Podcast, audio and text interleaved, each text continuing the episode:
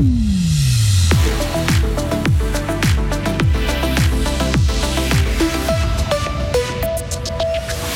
Les Ukrainiens tiennent bon 365 jours après le début de la guerre, une année après. C'est un étrange sentiment qui prévaut entre tragédie et admiration.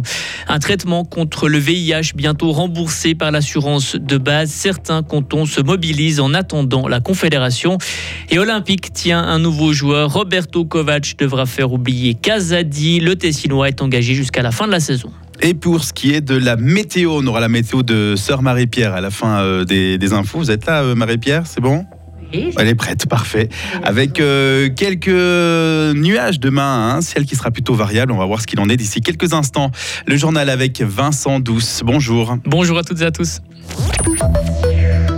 Les bruits de bottes aux frontières de l'Ukraine ont fini par se transformer en bruits d'obus, de chars et d'avions de chasse. Il y a un an, jour pour jour, la Russie envahissait l'Ukraine, une guerre que Vladimir Poutine a longtemps présentée comme une opération spéciale. L'armée russe était un moment aux portes de Kiev. Un an après, le peuple ukrainien résiste encore. Une résistance incroyable, saluée par Jean-François Fayet, professeur d'histoire contemporaine à l'université de Fribourg et spécialiste de la Russie certaine façon une extraordinaire bonne nouvelle qu'une année après, nous soyons encore en train de parler de cette guerre, car cela prouve, et c'est quand même une surprise assez remarquable, que les Ukrainiens ont tenu et qu'ils tiennent, et que derrière eux aussi un nombre de pays très importants ont fait le choix légitime de les soutenir. Donc euh, il y a à la fois un sentiment de tragédie et bien sûr on ne peut que penser à ceux qui se réveillent quotidiennement euh, avec les bombes, mais d'un autre côté on peut qu'être admiratif de leur capacité à, tenir et à avoir cette énergie extraordinaire. Nous avons tous l'occasion de rencontrer des Ukrainiens, des Ukrainiennes et, on voit bien qu'ils ont qu'un seul objectif en, tête, c'est de résister et, ils vont le faire. Donc euh, un sentiment partagé, à la fois un sentiment de tragédie mais aussi une espérance. Et sur le terrain, la Pologne annonce livrer les premiers chars de combat Léopard à l'Ukraine. Varsovie, qui n'est par contre pas du tout convaincue par le dixième paquet de sanctions européennes contre la Russie. La Pologne juge ces sanctions trop molles, insuffisantes. Elles concerneraient de nouvelles restrictions des exportations vers la Russie. La Pologne bloque pour l'instant la mise en place de ces sanctions. Du bleu et du jaune à Berne pour euh, la mobilisation contre la guerre en Ukraine.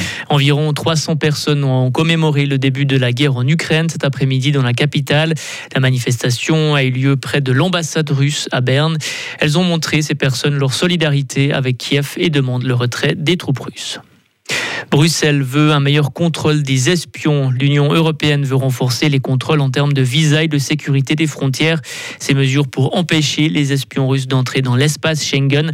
400 espions russes ont été expulsés de l'Union européenne l'année passée. Échange de coups de feu à une personne tuée par balle dans le Jura bernois. Une fusillade a éclaté aujourd'hui dans le village de Sonsbeau. Les médias locaux parlent de quatre coups de feu.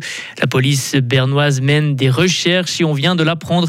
Le meurtrier présumé s'est rendu. Il n'y a plus de danger pour la population selon la police. Elle protège à 99,9% des infections au VIH. La PrEP est un traitement préventif efficace, mais il n'est pas remboursé par l'assurance maladie. Des élus fédéraux voudraient que cela change. Ils vont d'ailleurs en débattre lors de la prochaine session.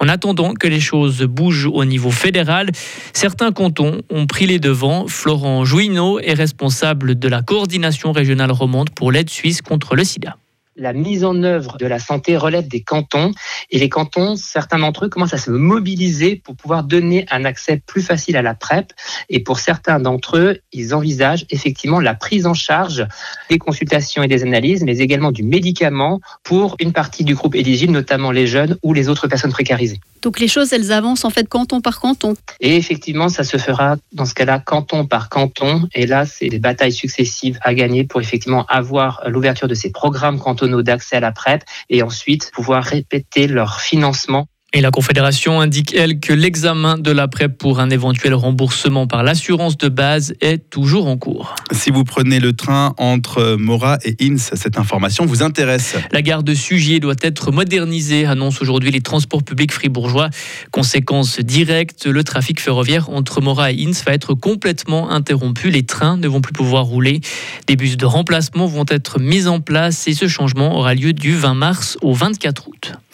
Et un mode de basketball, enfin, Roberto Kovac rejoint bel et bien le Fribourg Olympique.